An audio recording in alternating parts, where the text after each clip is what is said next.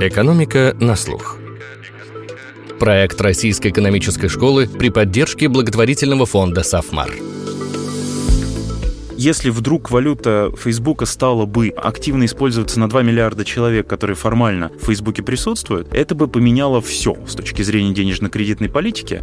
Против ли мы стейблкоинов в виде цифровых финансовых активов? Нет. Но а если говорить, что готовы ли мы разрешить использование криптовалют в качестве средств платежа в России, нет, не готовы, поскольку для нас это денежные суррогаты. Единственным платежным средством в России является рубль. Привет, я Борис Сафронов. Это очередной выпуск подкаста «Экономика на слух». Пандемия обострила интерес к цифровым валютам. Курс биткоина приближался к 20 тысячам долларов, а центробанки прощупывают почву для выпуска своих цифровых валют. Банк России обсуждает с рынком, каким быть цифровому рублю. О том, кому и зачем нужны цифровые деньги и как они повлияют на нашу жизнь, мы поговорим с профессором Российской экономической школы Олегом Шибановым и первым заместителем председателя Банка России Ольгой Скоробогатовой. Здравствуйте, Олег. Как возникла мысль о цифровой валюте, зачем они вообще нужны и чем плохи деньги, которые есть сейчас? Я думаю, что мы понимаем, у нас есть две формы денег, это наличные и электронные деньги. И цифровой рубль, как и любая другая цифровая валюта, отличается, наверное, одним важным показателем. Это то, кто, собственно, является конечным отвечающим за эти деньги. Если мы думаем про наличные, понятно, что это средство платежа, которое удобно, потому что мы в любой момент их достаем и отдаем, но, с другой стороны, мы можем их потерять или нас могут ограбить делать. Если мы думаем про электронные деньги, они не менее удобны в современности, когда мы можем проводить платежи через смартфоны или другие инструменты. Проблема в том, что они лежат на счетах каких-то коммерческих банков и, в принципе, могут пропасть, если этот банк разорится или если он наши, на самом деле, счета создавал за баланс. И в этом плане цифровой рубль то, что фактически является нашим или компанией требованием по отношению к центральному банку. И в этом смысле, э, наверное, можно сказать, что это более безопасная форма денег, примерно как наличные, только, возможно, цифровой рубль еще сложнее будет украсть, потому что он будет скорее отнесен к конкретному пользователю, и поэтому э, нельзя будет своровав смартфон воспользоваться этими цифровыми рублями. Поэтому всего лишь третья форма денег, всего лишь чуть более сохранная и, возможно, сочетающая в себе удобства и электронных платежей, и, с другой стороны, наличных. Но защищает ли это от краха банка или от ну, хищения обычной банкноты? Можно украсть из кассы, да? Может, значит, рухнуть банк, и его обязательства передо мной обесценятся. Поможет ли тут цифровой рубль? В зависимости от реализации, конечно, может может быть по-разному. Я бы сказал осторожно, что при той реализации, которую обещают, например, Банк России, действительно это будет гораздо более сохранная форма денег, чем наличная, и э, более сохранная, чем электронные деньги. Почему? Цифровые кошельки, которые будут созданы для того, чтобы цифровым рублем расплачиваться, будут принадлежать фактически человеку. И об этом будет известно Банку России. Если мы верим, что у него чуть лучше с безопасностью, чем у некоторых, э, особенно средних и мелких российских банков, тогда мы должны ожидать, что сохранность этих средств будет высокой. Понятно, что крупные крупные российские банки, у них, наверное, примерно такие же уровни безопасности, как и у Банка России. В этом смысле радикального отличия от условных неперечисляемых там 12 системных российских банков а, не очень много. Но я бы сказал все-таки осторожно, что украсть, опять же, вместе со смартфоном эти деньги будет даже тяжелее, чем украсть электронные деньги из кошелька и мобильного банка, которые у нас могут стоять. С точки зрения расчетов, а, что изменится? На мой взгляд, ничего. Если присматриваться к этой форме денег, денег, я лично не вижу радикального отличия и радикальных изменений, которые сюда придут. Честно говоря, с точки зрения как раз денежно-кредитной политики, там что-то может измениться. А вот в расчетах, ну что ж, у нас будет еще одна форма, еще один электронный кошелек, который будет достаточно технологичным, не очень дорогим, скорее всего, и, возможно, позволит немного упростить нам наши платежи, которые мы проводим бизнесу, например, и между собой. А с другой стороны, это фактическое увеличение контроля со стороны государства, потому что при всей защищенности этих платежей платежей анонимными в чистом виде они не будут. И кто кому платит, заплатил ли он налоги с этой суммы и вообще к чему эти платежи как бы теперь можно привязать, будут Банку России, в частности, хорошо видны, а значит и налоговой службе, например, тоже. В этом плане я не вижу вот именно в платежной истории никаких существенных изменений. Но, опять же, привычка платить смартфоном в России очень высока. То есть в этом плане, мне кажется, многие люди уже попробовали эти инструменты, и вряд ли им цифровой рубль принесет что-то радикально новое. А расчеты, они могут от этого как-то ускориться? Ускориться, удешевиться, в общем, стать как-то лучше? Вот тут вопрос хороший, потому что вот, скажем, система быстрых платежей, которую Банк России тоже уже предложил рынку и которая постепенно развивается, постепенно все больше платежей начинает проводить, она сейчас бесплатная, да, то есть технически она действительно создает дополнительную конкуренцию на рынке, потому что мы теперь можем не с карты на карту переводить, а деньги через систему быстрых платежей. Там тоже технически часто с карты на карту, но, по крайней мере, эти платежи фактически сейчас гораздо лучше для конечного пользователя, чем платить там с карты какого-нибудь банка на какой-нибудь банк. Понятно, что цифровой рубль не станет единственной формой оплаты, потому что, опять же, удобство электронных платежей, да и платежей в наличных довольно высоко. Но где может сильно поменяться ситуация, это в трансграничных платежах. Дело в том, что сейчас многие электронные платежи довольно дороги. Не слишком, может быть, и радикально дороги, как мы привыкли там думать еще 10 лет назад, но все-таки гораздо дороже, чем может быть в ситуации, когда контроль за этими трансграничными платежами перейдет центральным банком. Это, скорее всего, будет создавать дополнительное давление на коммерческие организации. Поэтому внутри страны, ну, радикально эту ситуацию не должно поменять. И, э, может быть, чуть-чуть снизит какие-то тарифы, но не то чтобы полностью. Зачем потребовался цифровой рубль, что он нам принесет и чего нам не хватает в обычных деньгах, объясняет первый заместитель председателя Банка России Ольга Скоробогатова.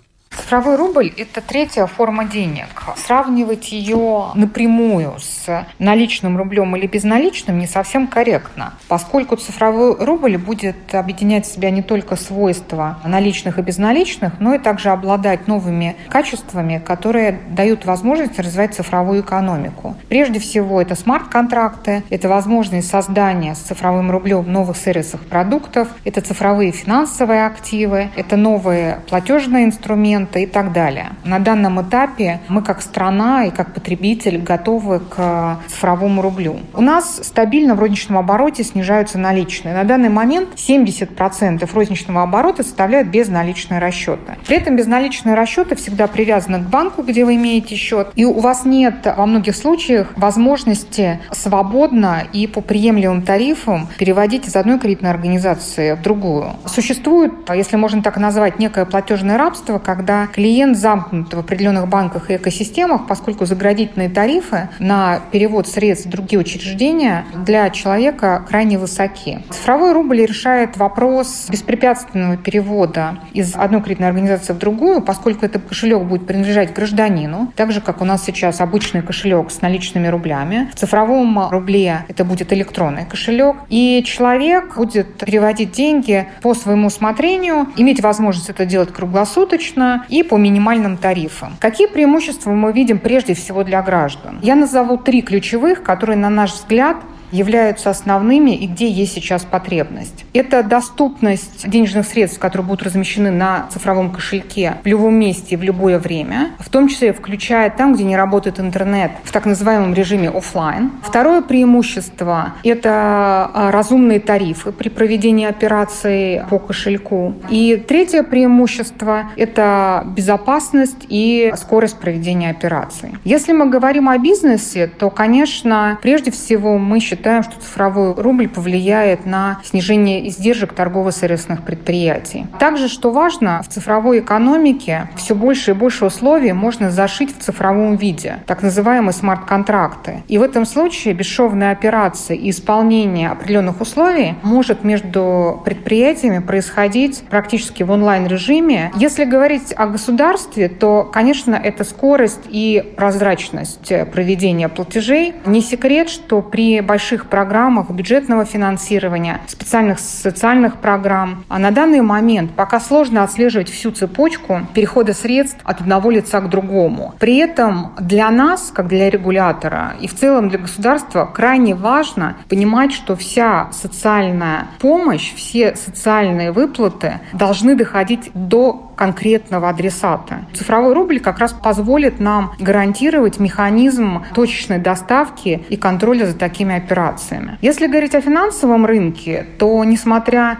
на некий скепсис и в том числе опасения финансового рынка по поводу третьей формы денег, мы считаем, что цифровой рубль как раз будет тем новым элементом, который позволит финансовому рынку представлять новые сервисы и услуги. И здесь очень важно смотреть инновационным взглядом на этот проект. Но поскольку технологии развиваются и огромное количество новых вещей сущностей появляется, таких как интернет вещей, искусственный интеллект, смарт-контракты, вот такой цифровой экономике необходим в том числе и цифровой рубль, который даст возможность реализовывать бесшовное представление продуктов и сервисов с использованием цифровой единицы регулятора. Я думаю, что цифровые деньги изменят нашу жизнь точно так же, как э, ее изменили смартфоны, айпады, бесконтактные платежные средства и так далее. То есть э, цифровые деньги должны сделать нашу жизнь более удобной. А почему вообще центральные банки так беспокоены цифровыми валютами? Что их вот так напрягает? Вот некоторое время назад Кристин Лагард, председатель Европейского Центробанка, так это объясняла, что, во-первых, люди так хотят, изменилась культура платежей, особенно пандемия, да, люди хотят платить более безопасно. А во-вторых, вот эффектом таким сетевым, эффектом масштаба, что чем больше пользователей в системе, тем легче ей притягивать новых пользователей. И, соответственно, если какая-то валюта не связанная с обычными деньгами, не связанная с центральным банком, станет слишком популярна, это уже там даже были такие слова, что угроза суверенитету, хотя пока это маловероятно. Насколько вы согласны? Я не знаю, какой суверенитет подразумевает уважаемая коллега, потому что я догадываюсь, что речь идет о том, что евро перестанет э, или доллар перестанут быть такими ценными и важными валютами, и мы все перейдем на условно какую-нибудь криптовалюту. Это крайне сомнительно, конечно. То есть те вызовы, которые криптовалюты ставят перед мировым финансовым сообществом, это скорее вызовы, связанные с разными нелегальными операциями, которых в этих криптовалютах не так уж и много. В этом плане по разным оценкам кто-то оценивал когда-то, что наркотрафик и, может быть, вещи, связанные с торговлей людьми, могут проходить через криптовалюты. Но, конечно, они уже давно обелились, и после того, как стали гораздо более хайповыми и гораздо более дорогими, они гораздо меньше используются в этих криминальных операциях, потому что, как показал опыт, они тоже не анонимны, эти кошельки. Они псевдонимны. У вас есть номер этого кошелька, и может казаться, что связать его с отдельным человеком очень сложно. Но, как показал опыт многочисленных рейдов американских силовых служб, когда вам нужно найти у наркобарона какие-нибудь кошельки в биткоине, вы их находите. И теперь, если я правильно понимаю, как раз не секретная служба, а вот эти вот службы, которые связаны с разными формами противодействия криминальным операциям в США, они являются самым большим владельцем биткоина после Сатоши Накамото, про которого мы ничего не знаем. В этом плане я бы так осторожно сказал, что вызовы, которые криптовалюты предъявляют мировому финансовому сообществу, в том числе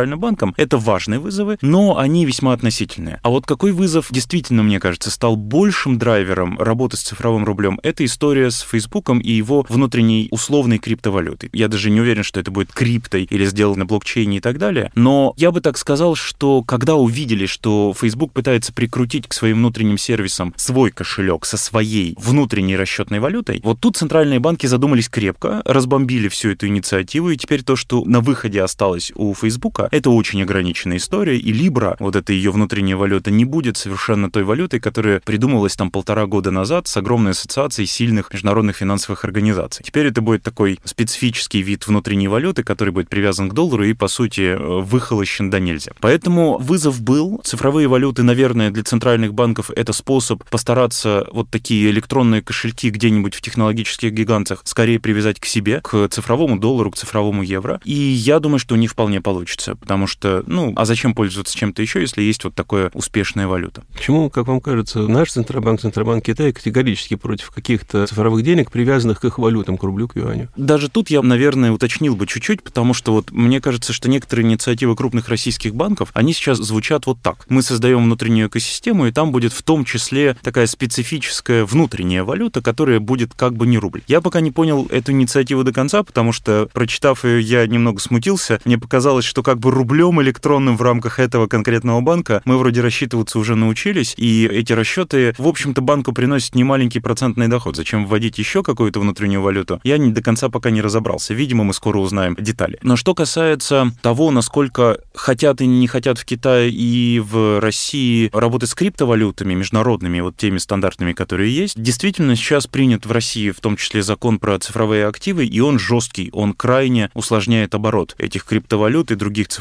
активов, и мне кажется, что действительно он направлен скорее на запрет. В Китае история развивалась несколько иначе, но в Китае в 2018-2019 году эти биржи фактически тоже разбомбили. Поэтому я бы так осторожно сказал, что для нас, для России и для Китая это немножко разные, может быть, вызовы, потому что в Китае это было связано с выводом капитала очень сильно за рубеж, потому что биткоин фактически путешествует между кошельками свободно. А для России это больше скорее история контроля. У нас и не было, в общем-то, свободного движения биткоина никакое время, и у нас нас не было крупных криптобирж, и у нас, в принципе, с самого начала это запрещали ровно потому, что хотят, чтобы на территории Российской Федерации строго по закону оставался только один платежный инструмент – рубль. В каком формате это уже надо обсуждать.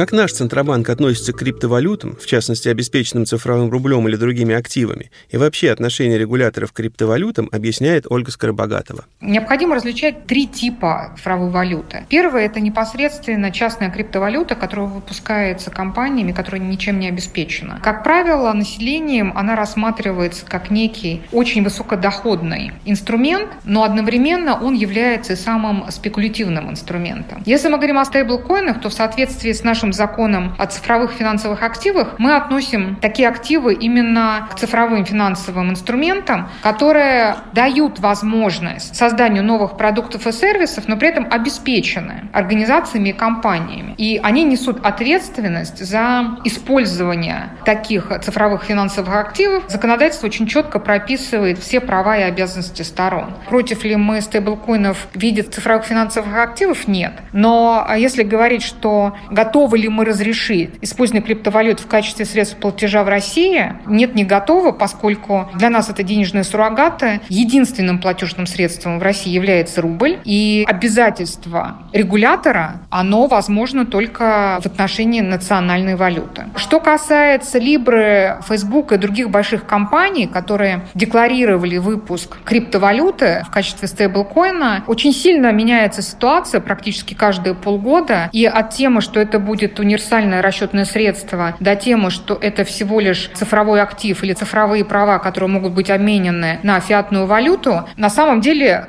прошло не так много времени, что означает, что и отрасли, и регуляторы действительно думают на тему, как с одной стороны обеспечить финансовую стабильность и безопасность для граждан и бизнеса, с другой стороны давать новые цифровые возможности и создавать новые инновационные продукты на рынке. Почему все-таки корпорации так бьются за свои валюты? Вот тот же Facebook, да, он согласился, пускай на какой-то усеченный, компромиссный вариант, но тем не менее намерен выпустить свою валюту, которая которая также будет привязана к доллару. Привязка к доллару понятна, потому что вам фактически надо вводить и выводить фиатные деньги в какой-то момент. Если вы хотите платить, например, наличными где-нибудь в другом месте, то, наверное, Facebook в условном Старбаксе не сработает. Вам нужно пока что еще пользоваться долларом как основным средством платежа на территории и Соединенных Штатов Америки. Но тут дело в том, что когда вы контролируете внутренние платежи, как Big Tech, как компания большая, связанная с технологиями, вы больше понимаете про своего пользователя. Если вы видите, что он в рамках вашего в качестве качестве примера давайте про китайцев еще раз вспомним. А, в рамках Вичата, например, он такие-то делает покупки, к таким-то компаниям обращается, то вы гораздо лучше предсказываете его поведение и можете предложить ему дополнительные услуги, а в каких-то ситуациях вообще прогнозировать потоки товаров, которые вам нужно складировать в определенных территориях, городах, для того, чтобы они были быстро доступны пользователю. И еще улучшать взаимодействие с этим клиентом. И в этом плане мне кажется, что знание о клиенте — это самое ценное, что есть в современном мире, особенно бигтеха. Потому что как только только вы знаете о нем больше и о его привычках больше, вы сразу же миллион вещей можете предложить не только внутренних сервисов, да, но и внешних. Мы, в частности, слышали, что некоторые российские компании, опять без уточнения, делали оценку кредитоспособности своих клиентов и потом продавали ее, в том числе банкам, другим финансовым организациям. В некоторых компаниях эти проекты уже закрыты, потому что, ну, тут есть и некоторые трудности с, вообще говоря, тем, насколько это нормально и даже легально, возможно, но э, дело не в этом, а в том, что все знания о клиенте это супер ценно. Не только WeChat, но точно так же Amazon, например, добился больших успехов именно потому, что он сначала научился предоставлять пользователю максимально удобные услуги. Поэтому я думаю, что Facebook абсолютно прав, и чем больше он будет знать, тем легче ему будет уйти в другие экосистемные вещи, которые разовьют его проект и, в общем-то, сделают экосистему гораздо более устойчивой. Не вызовет ли это вот эффект, о котором руководитель Федерального банка Нью-Йорка написал, что компании будут слишком много знать, людям это не понравится, и они, наоборот, будут стараться пользоваться обычными валютами или цифровыми валютами центральных банков? Это сложный вопрос, потому что, конечно, есть продвинутая группа пользователей, иногда она совпадает с относительно более высокими доходами этих людей, которая очень не хочет, чтобы они много знали, даже банки. И в этом плане эти люди стараются распределить свои деньги по разным банкам, да, и стараться работать с разными управляющими компаниями. Все-таки, когда мы говорим про среднего пользователя, которых в мире, наверное, больше 90%, а может быть еще больше, такие пользователи вряд ли настолько ценят свои персональные данные, чтобы их прям яростно скрывать. И в этом плане мне кажется, что движение наверняка будет. В конце концов, тот же биткоин вырос частично из анархического движения, которое говорило, ну, слушайте, все эти фиатные валюты ни о чем. Они, безусловно, скоро распадутся, и доллару крах, а наш биткоин взлетит до небес. С другой стороны, таких людей всегда было, ну, не то чтобы много. А вот удобство, которое пользователь получает, когда он работает с компанией, когда он видит объем и масштаб сервисов, которые он все с более низкими, кстати, ценами может получать в рамках экосистемы, вот тут, конечно, у пользователя могут распахнуться глаза, и он в этой экосистеме будет все больше и больше стараться тратить, потому что это кэшбэки, это возможности, опять же, получать со скидками какие-то дополнительные элементы, включая онлайн-сервисы. Поэтому, не знаю, у меня веры в это нет. У меня скорее вера, что люди отдадут себя в максимальное цифровое рабство ради дополнительных плюшек, которые они смогут получить. Насколько при этом вырастет контроль за людьми, а не будет ли здесь вот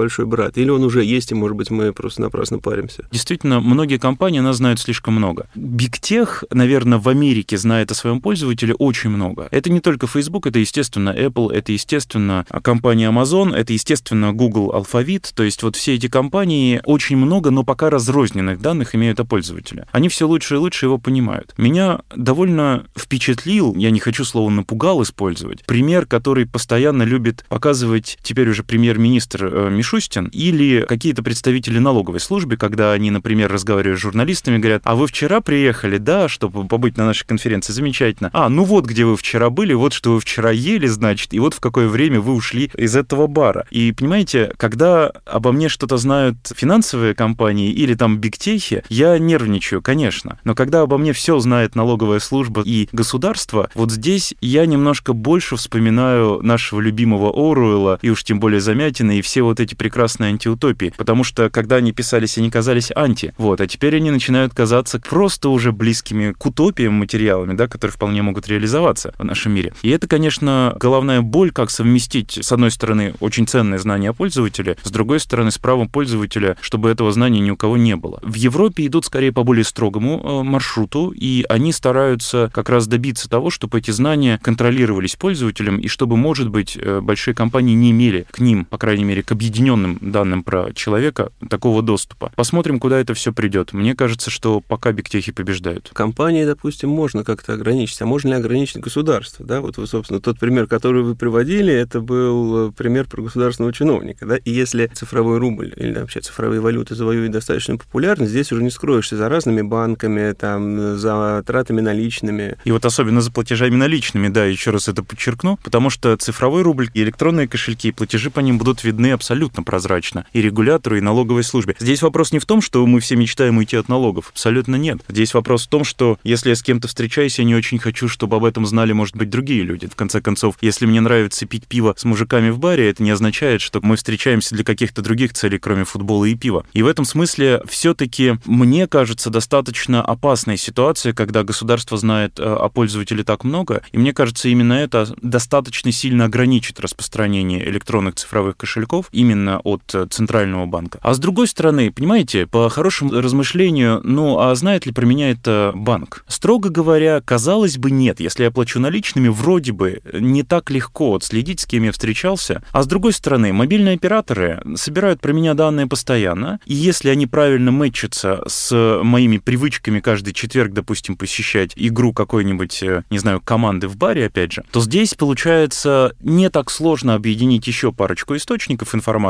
да, и все-таки обнаружить, что да, я платил наличными, да, вот фискальный чек, который очень напоминает мои привычки, когда я иногда плачу, значит, картой, и вот, собственно, все обо мне известно. Поэтому я боюсь, что и государство, и компании сейчас уже очень много знают. Опять же, эта боязнь такая пока относительная, потому что пока это скорее безопасное знание, но еще немного э, знания, соединенного с медицинскими картами, соединенные с генетической информацией, если в Америке-то ее все больше собирают, у нас пока все-таки это не столь распространено. И вот мы уже находимся в ситуации, когда слишком много, может быть, а пользователи знают кто угодно. Вот все-таки у меня не складывается один пазл. Значит, пользователям это там какие-то плюшки, наверное, будут, хотя они есть и так, но, в общем, э, довольно опасно. Изменения банковской системе, да, бизнесу, в общем, тоже не очень очевидны. Ну, возможно, что-то станет чуть лучше. Центральным банкам, в общем, тоже они, значит, разобрались с валютой Фейсбука. Откуда тогда вот это вот стремление, прямо какой-то хайп, даже среди регуляторов, ввести цифровые валюты? У меня нет хорошего ответа. Я думал над этими вопросами достаточно много времени, и, честно говоря, я для себя совершенно не понимаю в данный момент, чем этот цифровой рубль окажется радикально лучше, или цифровой юань, или цифровой доллар, что угодно, чем те инструменты, которые уже есть. Кроме одного, собственно, сохранности, да, потому что эта валюта напрямую имитированная Центральным банком, она не может, наверное, э, с такой же легкостью быть похищена, как наличные или электронные деньги. И это, собственно, все, потому что кажется, что все остальные ответы на вопрос, зачем нужна цифровая валюта, они упираются в то, что а это уже есть, а это уже тоже есть. И, собственно, электронные кошельки были еще 15 лет назад в вполне себе приемлемом варианте. Поэтому в данный момент мне очень сильно кажется, что это именно перехватывание повестки со стороны частных, в том числе криптовалют, и это больше попытка центральных банков создать максимальное удобство, которые бы заставили пользователя не уходить в какие-то другие инструменты. А в какие? Ну, собственно, вот если вдруг валюта Фейсбука стала бы активно использоваться на 2 миллиарда человек, которые формально в Фейсбуке присутствуют, это бы поменяло все с точки зрения денежно-кредитной политики, потому что, ну, мы видели, чем это закончилось в Китае. Дело в том, что в Китае, как мы знаем, госбанки очень любят работать с крупными корпоративными клиентами и гораздо меньше любят работать с ритейлом. В результате очень большая часть кредитования там сосредоточилась как раз в Alipay, в Ant Group, да, и в ситуациях, связанных с какими-то частными корпорациями, которые, по сути, не банки, это не неу даже банки, потому что у них нет никакой банковской лицензии, но они при этом контролируют до 10% кредитования частных лиц в Китае. И, понимаете, это же автоматически означает, что и денежно-кредитную политику проводить не так легко. Для Центрального банка, соответственно, головная боль. И с другой стороны, поскольку эти компании не регулируются, они могут позволять себе все что угодно, и это создание финансовой нестабильности в системе. Поэтому для центральных банков важно все-таки четко понимать, какие у нас есть потоки платежей, в какую сторону они направлены, кто их делает, и, собственно, много ли там отмыва денег и так далее. В этом плане как можно большая привязка пользователя к себе, это с точки зрения регулирования и многих важных элементов за последние 10 лет разросшихся, конечно, кажется существенным и важным для центральных банков. А вот все-таки насколько это прям меняет всю эту платежную систему, ну, с моей точки зрения, ну, вот никак. Ну, то есть Лагард все-таки права. Она рациональна в своих представлениях о том, как и что может произойти, но мне кажется, в данный момент издержки временные, которые центральные банки понесут, они просто будут значительно выше, чем польза, которую они финансовой системе привносят. А, тем не менее, глядя наперед, конечно, это очень, мне кажется, разумным и рациональным шагом, чтобы постараться на корню прямо вот срезать все эти э, инициативы, особенно бигтехов, и не дать им возможности зайти в это поле со слишком легкими, может быть, инструментами, которые пользователи прям сильно привлекут. Как вам кажется, Россия один из лидеров по проникновению вот всех этих платежных технологий. Это поможет популярности цифрового рубля или наоборот ее затормозит, ну потому что мы и так уже довольно продвинуты, да, у нас не будет вот этого очевидного выигрыша от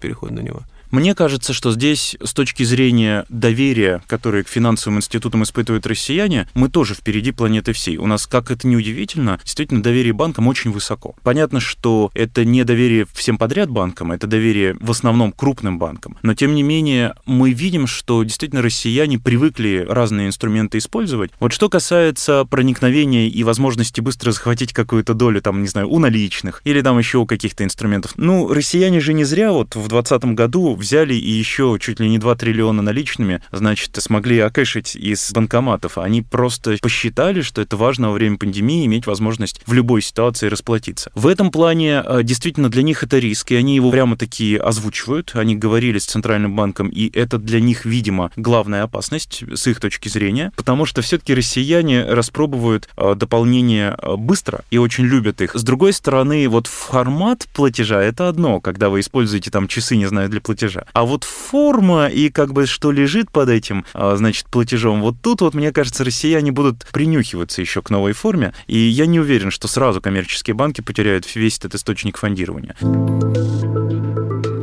Как повлияет появление цифрового рубля на денежно-кредитную политику и банковскую систему, рассуждает Ольга Скоробогатова. Поскольку три формы денег будут действовать параллельно, и между ними должна быть возможность перевода одной формы денег в другую беспрепятственно, мы не считаем, что введение цифрового рубля окажет существенное влияние на ДКП и финансовый сектор. Да, безусловно, влияние будет. Да, безусловно, это новые модели участников финрынка, в том числе нас как регулятора, регулятора, которые изменят финансовое и платежное пространство. Но при этом оно создаст и новые возможности, оно создаст и новые инновационные сервисы и услуги. Всегда внедрение чего-то нового изменяло предыдущий и существующий порядок вещей. И к этому нужно относиться именно как к возможности, а не как к ограничениям. При этом а, мы предполагаем, что введение электронных кошельков, если мы примем решение уже делать саму платформу, оно тоже будет происходить эволюционным путем. И, возможно, после консультации с рынком мы обсудим и варианты установления неких лимитов на этих кошельках, и посмотрим, как это будет ложиться в новую парадигму общения с банками в рамках денежно-кредитной политики. Не могу в конце не спросить про биткоин. Что происходит? 20 тысяч почти. Ну, если я так понимаю, они побили исторический пик, то есть они в этом году достигли вроде бы нового исторического максимума. Я бы сказал, что это, наверное, естественная ситуация, связанная с пандемией, по двум причинам. Да? Во-первых, потому что люди, когда видят какие-то существенные риски, они начинают думать о том, а что бы могло быть защитным активом. И поскольку денег все-таки в мире много, а криптовалюта это очень маленькая доля этого рынка, мы так понимаем, что это меньше 500 миллиардов в совокупности долларов, в то время как э,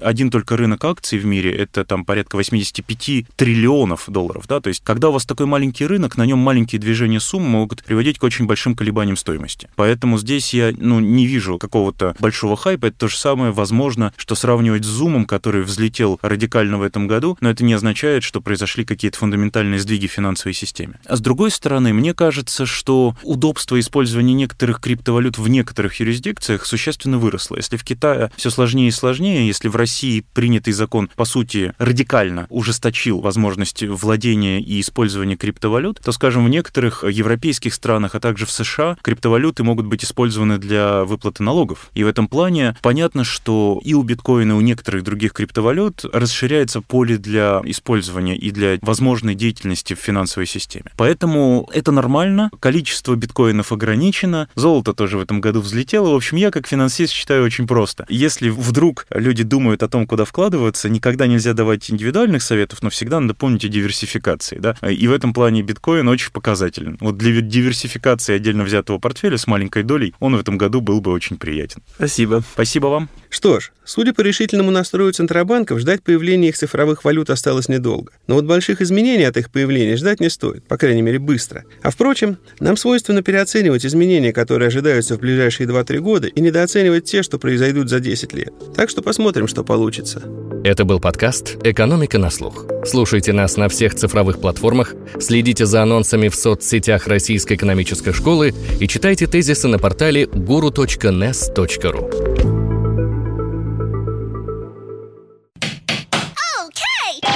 Сделано в CM Records. cmrecords.ru. Любая озвучка.